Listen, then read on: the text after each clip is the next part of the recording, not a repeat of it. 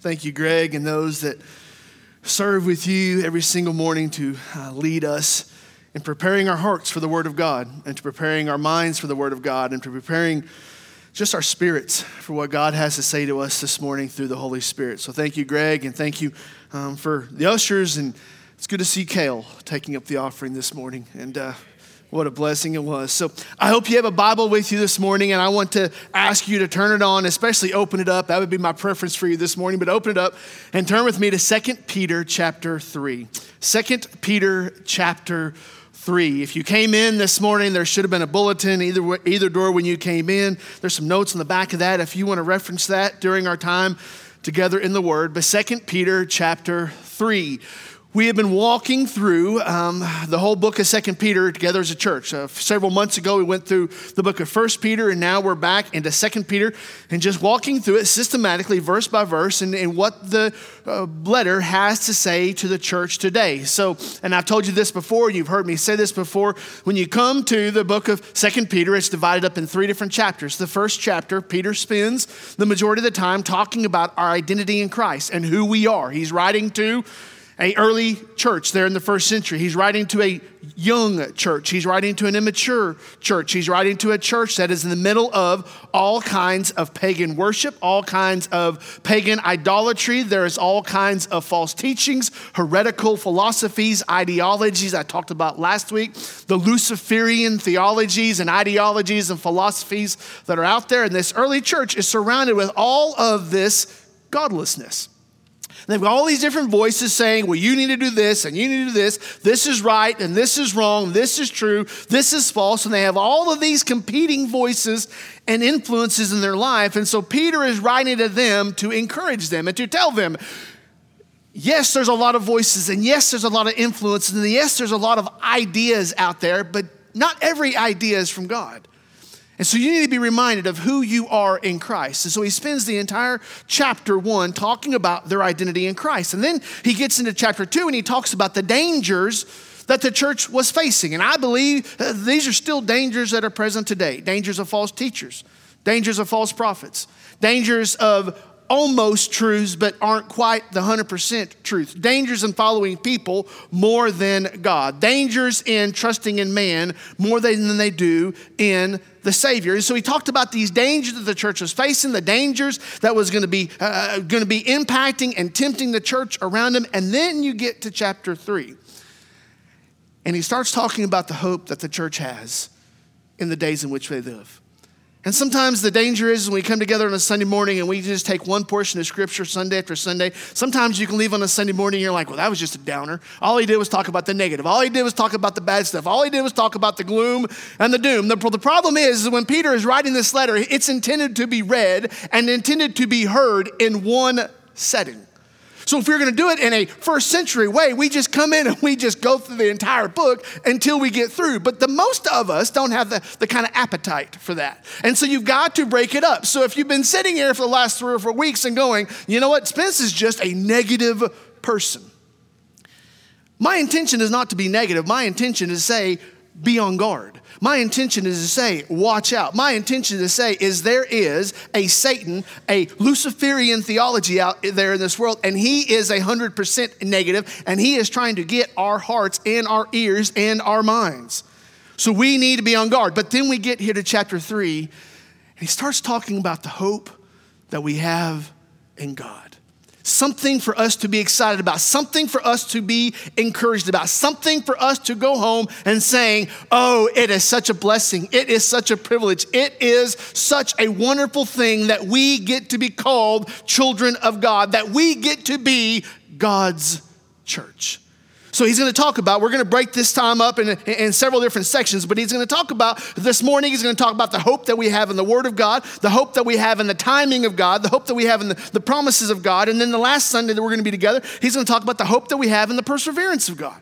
He's going to say, There is all these hopes you have today as a church. Now, I realize that you and I can look around the landscape and we can say, oh, That's bad. That's bad. That's a bad. That's an obstacle. That's a hindrance. Oh, the church is in decline. Evangelism, baptism, they're on the decline. The giving is on the decline. The missions are on the decline. Everything is in decline. Oh, the church is capitulating. The church is compromising. Oh, whoa, whoa, whoa is me. And we can start playing chicken little, running around thinking this guy is falling. So, what Peter's going to do this morning in the course of the next several Sundays is he's going to come in and he's going to write to them and he's going to remind them yes, yes, you have challenges around you. But do not let that overpower the knowledge of God above you. So this morning, he's going to talk about the hope, the hope that we have in the Word of God. Now, before we get to that, and before we start there in chapter 3 and verse 1, let me just try to hopefully set some landmarks uh, to kind of think about where we're going to be headed through this entire chapter. And I think an overarching theme that Peter is going to try to drive home is he's going to tie this back in to chapter 1 and talking about our identity. See, we have a struggle today in the identity that we hold to. And too often we have people today that place their identity in man. Either they, they place their identity in their job, they place their identity in their possessions, they place their identity in a relationship, they place their identity in something that is earthly, something that is temporal, and something that is fallen. And as long as your identity is built and founded in those things in this world, then you're going to constantly be trying to pursue, and your hope will be in those things in this world. But if our identity this morning as a church is in Christ, then that should manifest itself out by the world seeing a different hope in us. Not a hope in the politics, not a hope in social policies not a hope in the outcome of our children, not in the hope of my promotion at work, not in the hope of building this new project or reaching this new academic milestone. No, no, no. When the world sees the church have a hope that is in God, that is not built upon this world or man, the church or the world, I'm sorry, will see a difference in the church. So Peter is writing and he wants to encourage them and he's going to say, let's make sure your hope is in the right thing. So if you look at me there, uh, normally I try to read the entire passage in one setting. We're just going to break this up just for hopefully it flows better and we can uh, follow along. We're going to start in chapter 3 in verse 1. And I just want to point you to this morning, just you see there in your notes, just three assurances. Three assurances that we give it that, that Peter is writing, giving us today. Three assurances when it comes to the days in which we live starting in chapter 3 and verse 1, if you'll follow along as I read aloud, listen to how Peter writes, inspired by the Holy Spirit. He says, This is now the second letter that I am writing to you, beloved. In both of them, I am stirring up your sincere mind by way of reminder. So he's acknowledging the saying, I've already written First Peter, now I'm reading Second Peter, or now I'm writing Second Peter. I'm writing this to you, not because I have a fault against you, but because I want to keep reminding you. I want to keep encouraging. I want to keep putting this before you. I think of it in the way that a lot of times husband and wives that will constantly tell each other, I love you, I love you, I love you, I love you.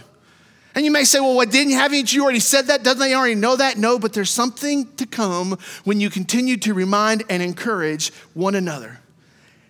Sometimes you think, well, he's pre- always is preaching the same message. He's always preaching the same sermon. We always need the same message that Jesus loves us, that God has forgiven us, and that we need to repent and submit to God. There are some messages that are timeless in their application. So Peter says, This is now the second letter, and why I'm doing it, I am stirring up your sincere mind by way of reminder. And then he starts, verse 2 that you should remember the predictions of the holy prophets, the commandment of the Lord and Savior through your apostles. I want you to notice with me, the very, very onset of this, Peter wants to remind them that they have a hope. They have an assurance in the life they live today, and the assurance is that God has spoken, that God has spoken. He wants to remind them. He wants to remind that early church. He wants to remind those early Christians. He wants to remind those early believers. And I think by an extension to you and I today, he wants to remind us that God has spoken. God is speaking, as we'll see in a few moments, but he wants to remind them that we do not follow a religion of a mute idol, a mute deity, a mute God. You go and you look at the, the uh, religion of, of, of, Buddhism, and you have these Buddha figurines that people will set up. And when was the last time that figurine ever spoke? When was the last time that you have some of these other false religions and they have some of their gods? And some of these, that God only spoke to one person, and then that person spoke throughout their, throughout um, the, the time that that person served. But when it comes to the religion of Christianity, we believe and we hold to because the testimony of God's word is that God has spoken to his church, to his people. How did he do that? Well, three different ways that Peter lays out. He says, through the holy prophets. Through the Old Testament prophets, God would come in in your Old Testament literature and he would give a, a, prophet a message and say, Go tell my people that. And those prophets were used as mouthpieces for God. They would go out and they'd say, well, God has given me a message. This is what God is doing. This is what God is going to do. You need to beware because God is working. God is moving. And so God has spoke through his prophets according to verse 2 here in chapter 3. Not just that, but God has spoke through his word. It says there, through the prediction of the holy prophets and the commandment of the Lord. Not only today we have prophets that still speak, not in a prophetic as far as being a, a date setters or being able to tell you what's going to happen in the future. But one of the aspects and one of the characteristics of prophets is people that get up and they can speak, thus saith the word of the Lord. And they're able to say that this is what God's word says. This is what God's word message is to his people. So just like you have prophets that are still speaking today, articulating, pronouncing, or uh, promoting, uh, proclaiming the word of God, he says God has also spoken through his word. What are you talking about, Spence? I'm talking about his Bible. Sometimes you'll have people that will say, Well, you know what? I pray and I pray and I pray, and you know what? I have never heard God ever answer me. Maybe God has already given you the answer in the Bible. Maybe God has already given it here, and all you have to do is read God's word. Well, how has God spoken through his word? One tip, one trick is to sit down, open God's word, and read it aloud. And when you're reading it aloud, it's not that your voice is God's voice, but God will be speaking to you through his word. God has told us what he expects, God has told us how we should live, God has told us what his desire is for our lives. God has told us right in his word. God has not left it up for you and I to try to figure out, to decide, or to make up as we go. God has said it. In school, you would get in that scientific class, and they had this scientific method. And the idea of the scientific method was you come up with a hypothesis, some type of a guess that something was true. Then you would come around, you'd formulate some means or uh, of ways of trying to test that hypothesis, trying to test that assumption to see if it was true. And then after you would go through the scientific method and you'd go through the go through those tests and go through those procedures, then you would come back and you look at the evidence and say, so now does my testing and does my procedures prove that this is true? In high school, in grade school, they taught you that that's a scientific method. And so, therefore, if somebody comes to that assumption, then that must mean it is true. And then you fast forward 20 or 30 years, and now you have people that have all kinds of hypotheses and they have all kinds of scientific methods. And even after they say that they have done their due diligence, this side doesn't agree with this side, and they both are fighting back and forth. And we, as the common people, are left trying to figure out well, then what is true and what isn't true? You can, call that, you can talk about that in politics. You can talk about that in our culture. You can talk about that in our society. Different voices saying this is true and that isn't true. I get so tired of listening to automakers trying to tell me that their vehicle is the best vehicle. It's been voted the number one vehicle for 10 years running. That doesn't mean anything to me. I don't understand which one's the best one, and everyone says they have the best one. The reality is, is if you have five automakers, they can't all be the best one. And the same thing happens is sometimes we come to the Word of God and we forget that God's Word, that God's Word is God's Word, not man's Word, and God has spoken to us through his word. And above all else, it's a matter of what has God said. So he Peter wants to remind them and he says, "Okay, so in the midst of this world, in the midst of the confusion, in the midst of all the distractions, in the midst of all the influences, influences around you trying to lead you away from God, make sure that you have confidence and you have hope that you're not left trying to figure this thing out by yourself. God has given you his word. He spoke through the prophets. He spoke through his word. And now you see there in verse 2, he also speaks through our spiritual leaders. He says that the holy prophets and the commandment of the Lord and Savior through your apostles. The apostles were the New Testament version of the prophets. The, the apostles are those that Christ had set aside during his earthly ministry that they were to be the leaders, they were to be the guides, the directors of that early church model. And so, as Peter is writing, one of the 12 apostles, he is writing and saying, hey, church, hey, church, you have hope. God has not left you without a plan. God has not left you without a design. God has not left you without a purpose. God has given you hope because you have God's word before you. I realize a lot of times we don't get very excited about that because we don't read a lot of that. I'm just going to tell you when you get into God's Word and you start reading God's Word, and not just you start reading God's Word, but you start knowing God's Word, and then you know God's Word so you can understand God's Word, and then you understand God's Word so you can apply God's Word, and the next thing you start thinking that God has already figured this all out way before you and I got on the scene. And the problems I have don't take God by surprise. The challenges that are before us as a community or as a church, God hasn't taken that, that hasn't taken God by surprise. This whole mess that we find our world in and we think, can it get any worse? God says, yes, it can. But the good news is, is there will come a time that it will stop. And you and I can look around and we can tra- take great solace, we can take great hope, we can take great encouragement because your Creator has spoken to you. I don't know how excited you get about the idea that God has spoken to you, but here in Peter, he's here in 2 Peter, he's going to put it in the frame of this concept of three. If you go back to 1 Timothy chapter 5, you'll see where uh, Paul says, he's, he's, writing to Timothy, and he says, Do not accept a charge against a church leader on, uh, except for on the basis of two or three witnesses. You go to Hebrew chapter 10, and he talks about how you judge a person or how you evaluate a person's right or wrong is based upon two or three witnesses. You go to 1 John chapter 5, and he talks about this concept of the fact that testifying to who Christ was, it is testified by the blood and by the water and by the resurrection. In other words, he's saying it's it's testified by God the Father, God the Son, and the Holy Spirit. There, there's this theme that you can run through there and see that when you see these triplets, these threes saying, that is pointing to the surety of the thing or the truthfulness of the thing. Why do I bring it up? Because all through this passage this morning, Peter's going to keep talking about it in the triplets, in the three. So why here, right here in verse two, he talks about the three that attest, that confirm the word of God. He has spoken through his prophets, he has spoken through his word, and he has spoken through our spiritual leaders. He's, he's giving it emphasis, he's giving it support and saying, so you can be confident that what you have is God's word for your life. Uh, the reality is, is we just don't think this is God's word for my life.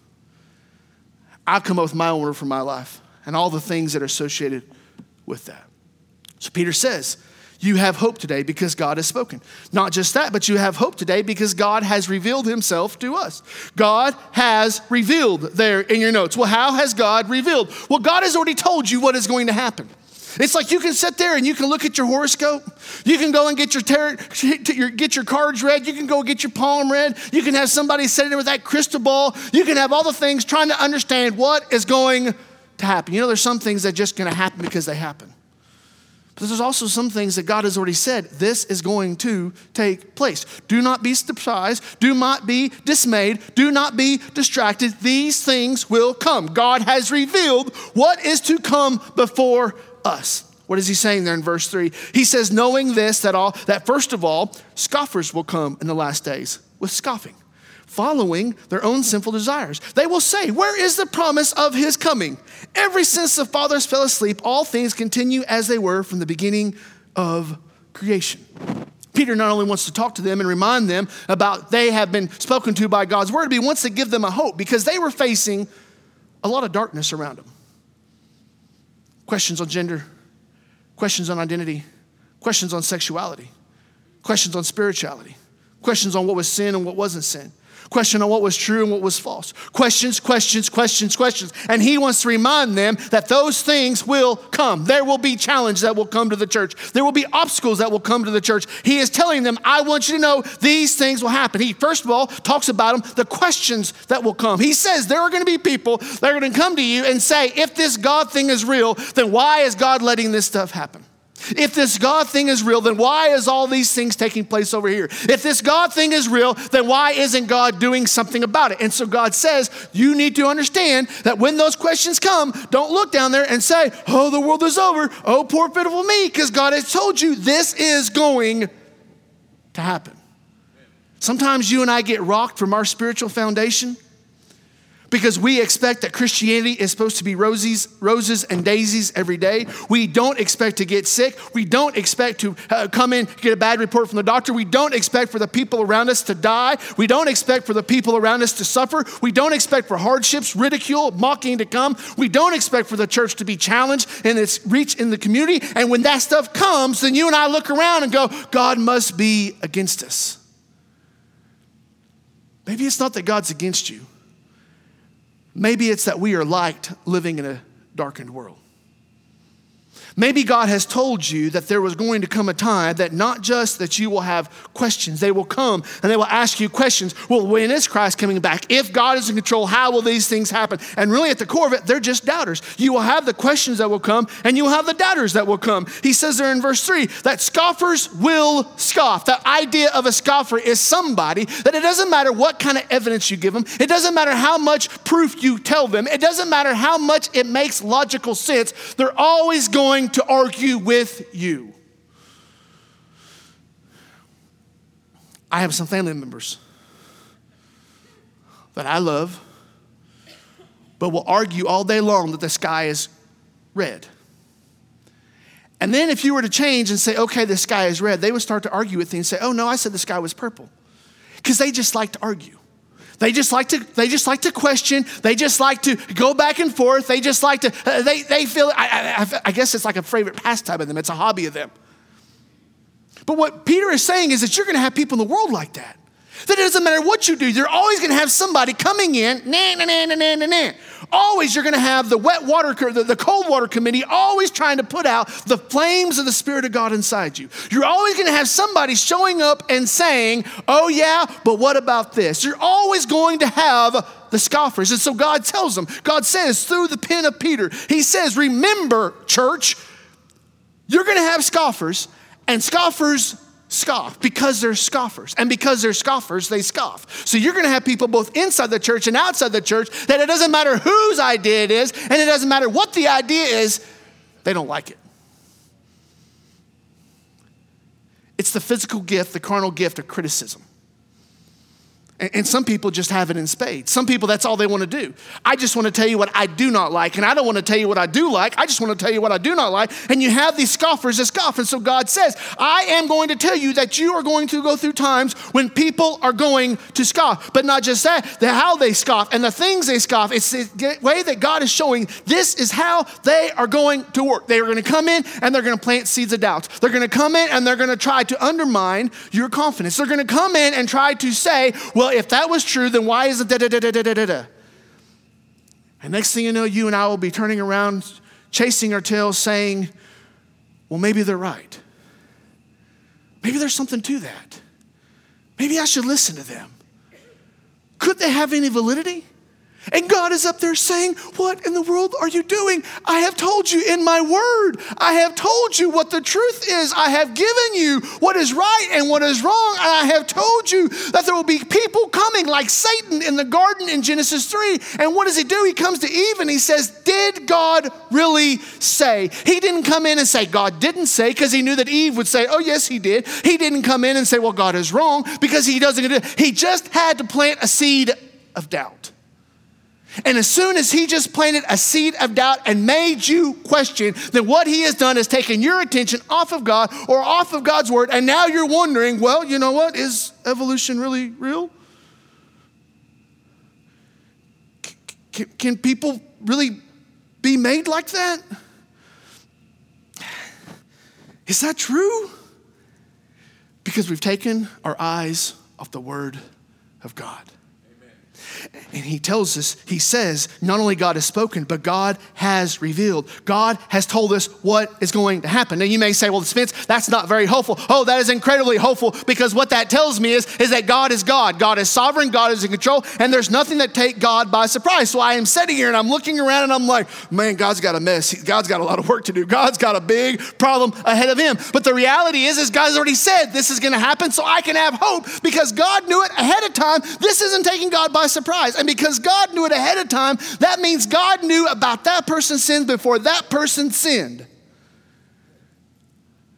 Which means I can hope in that God. Because that God had it figured out in eternity past, that God has it figured out today, and that God's gonna have it figured out a million thousand years from now. This God is there. So I know because God, God has revealed to me that it is true. So he talks about the scoffers, the scoffing, the sinful desires. He is pointing us in this triplet of threes and saying, This is how you know that what God is saying is true. And so then Peter says, Okay, I want to remind you the hope that you have, the hope that you have in God's word, the hope that you have in God has told you what is going to happen, but then also the hope that you have that God has moved. That God has moved. So he reminds them. So he, he, he's, he's right into the church and he says, I already know the questions you've got. I already know the, the objections that people are bringing. But verse 5 For they deliberately overlooked this fact that the heavens existed long ago, and that earth was formed out of water and through, or earth was formed out of water and through water by the word of God. And that by means of these, the world that then existed was deluged with water and perished. By the same word, the heavens and the earth that now exist are stored up for fire, being kept until the day of judgment and destruction of the ungodly. What does Peter want to remind them of? Peter's wanting to remind them that do not count God out. Do not assume that just because God has given us his word, he has spoken to us, God has revealed what has happened. Do not think that then God is sitting there going, Well, I didn't expect that to happen. I don't know what to do here. I don't quite have an idea for this. I don't know what is going to take place. He is writing to tell them, remember what God has done. So he takes them back through this creation story. Verse 5, he says, Remember. They, they overlooked the idea that all this came into the existence because God created. All of this existed not because of your ingenuity, not because of your uh, out of the box thinking, not because of the fact that you created any of this. All of this stuff came because God's word created. What do you mean, Spencer? You go back to Genesis 1. It wasn't that God got down with a hammer and a, and a screwdriver and some nails and a saw and he built this thing together. It's not a matter that God sat there and he put together a planning group and he sent, hired a general contractor and said, I want you to go do that. What does the Bible say? God said the word. And when God spoke, creation came into existence. We're not talking about the power of the man's networking skills. We're not talking about the power of the man's ability to raise money. We're not talking about the ability for the man to engineer designs that someone else implement. We are saying there in Genesis 1 that God spoke and you happened. And he says, You know, these scoffers and these people out there, they try to say, Oh, you know what? Well, is God really true? Oh, is this stuff really true? Can you really believe this? Can you really trust in that? And he said, They overlook the fact that the reason they have breath is because God said, Let there be breath. And that's the kind of God that we serve. That's the kind of God that is over us. That's the kind of God that's created us. He says God's word created, not God's might created, not God's ability created, not God's intelligence created. The word of God created. One of the pleasures, one of the, one of the pluses of having children at the age that Jaylene and are in is because of some things, some things, and you're gonna think I abuse it, and I don't. I, I just utilize it, leverage it if I want something more to drink, I don't have to get up and get it myself. By the word. Luke, will you get me some more tea? Next thing I know, by the word, here comes this pitcher of tea and it's poured in my drinking glass. And the next thing you know, I'm drinking more tea. Not because I got up and went and got it out of the refrigerator, not because I poured it, but because the word. And that just pales in comparison to the power of God's word. You and I think, oh, that's so cool. I could say the word, but, but really, we understand how all that works. I tell a child, a child goes and does. I understand the physics. I understand how it happens. I understand how it works. I can explain it all. But the idea that you had nothing and then God spoke and now you have something is unexplainable by our intelligent minds. It is unexplainable by science. It is unexplainable by philosophy. It is unexplainable by rationality. It is unexplainable by logic. It it is unexplainable by you and I how nothing, and then God spoke and there was something. So what Peter reminds them is don't you, under, don't, don't you start to think that maybe those false teachers and those false idols and those false pagans are true. Do not forget what God has done. God has moved, God has created. And then he says there, And verse 6 talks about the flood, talks about the flood account. He's talking about was deluged with water and perished. He is saying this same God that created by his word, this same God also acted when he found sin and unrighteousness on the face of the earth. So not only did God create, but God has acted. So Peter's saying, don't, don't, don't, don't get hung up thinking that God can't do what is right, and don't think that God can't do what is just. Look back to the Genesis account in chapter 6, and you will see where God came down and he saw an entire earth that was wicked. He saw an entire earth that was sinful. He saw an entire earth that was godless in everything they did. But the Bible says there was one man, Noah, and he was blameless and upright in the eyes of God. That is not an excuse for you and I to look around this culture and say, well, they're all bad, so therefore I, I can't help myself. You go back to that account, you go back to the account of Job, and you see where it doesn't matter what the people were doing around you, it matters what you're doing before God. And he goes back and he reminds them about how Peter, or I'm sorry, Noah was sitting there and how God said, All of this has become corrupt. I'm going to wipe off life from the face of this earth. And God flooded the whole earth with a deluge, with a flood. Everybody breathing on the face of the earth died except for those saved into the ark. And Peter says, God can do that again.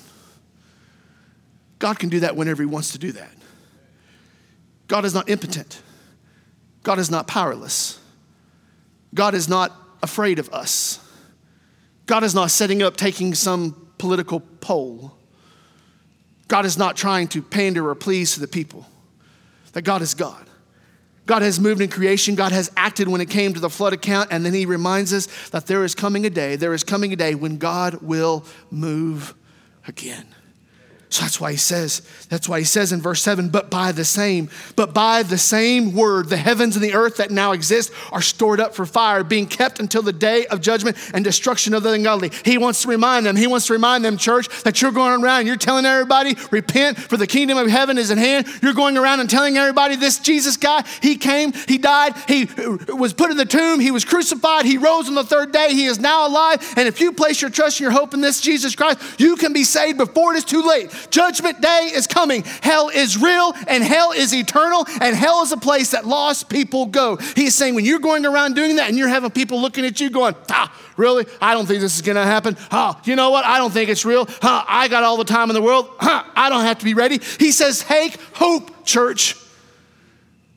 Because not only can God create, God can judge, but God has foretold you that judgment is coming.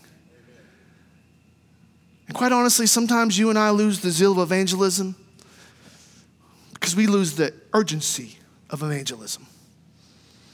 We keep waking up every single day, and every single day we wake up, and every single day the sun comes up, and every single day we go on about our daily lives, and every single day we're like, oh yeah, I know Christ can come back anytime, and we just keep on moving right down, right down, right down, and we keep thinking, I'm going to have another time to talk to that person. I'm going to have another opportunity to have a discussion with that person. I'm going to have another opportunity to have that awkward conversation. I'm going to have another opportunity to bring it up, and we got da da da da da da.